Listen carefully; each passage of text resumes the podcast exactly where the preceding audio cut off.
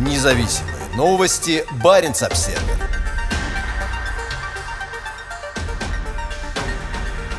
Через два года после крупного разлива в Арктике речная вода в Норильске продолжает оставаться красной от дистоплива.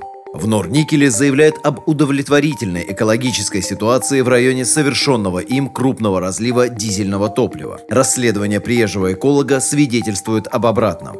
Два года прошло, здесь были какие-то уборки, но вот это вот красное просто присыпали землей и, в общем-то, ничего не меняется. Рассказывает Василий Рябинин, стоя у ручья, окрашенного в красный цвет дизельным топливом, попавшим в уязвимую природу Арктики в 2020 году из-за обрушения топливного резервуара. Тогда в тундру, ручьи и озера попало более 21 тысячи тонн топлива. Предполагается, что резервуар накренился и треснул в результате небрежного технического обслуживания со стороны Норникеля и его дочки, Норильско-Таймырской энергетической компании компании.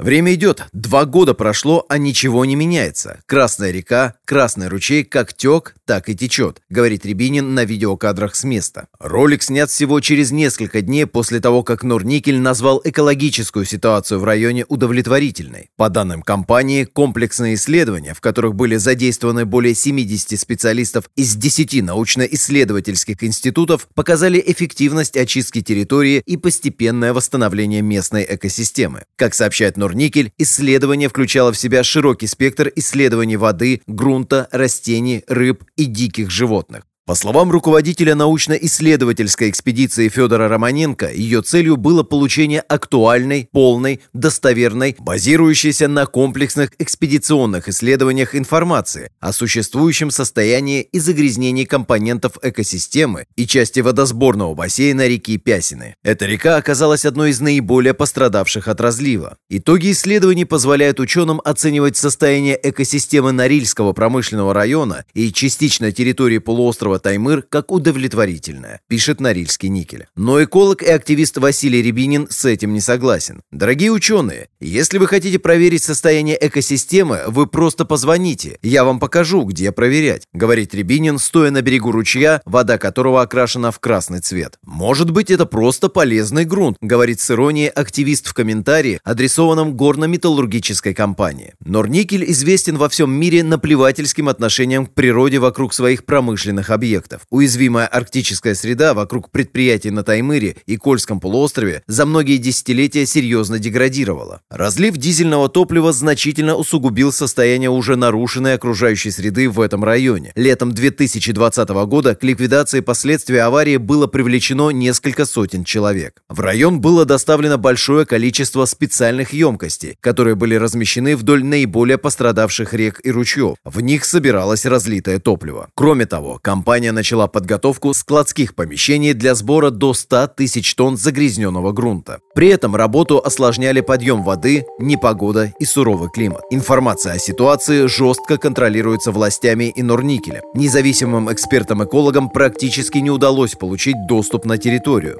Затем последовал исторический штраф. В начале 2021 года Норникелю пришлось выплатить за нанесенный экологический ущерб рекордную сумму в 146 миллиардов рублей.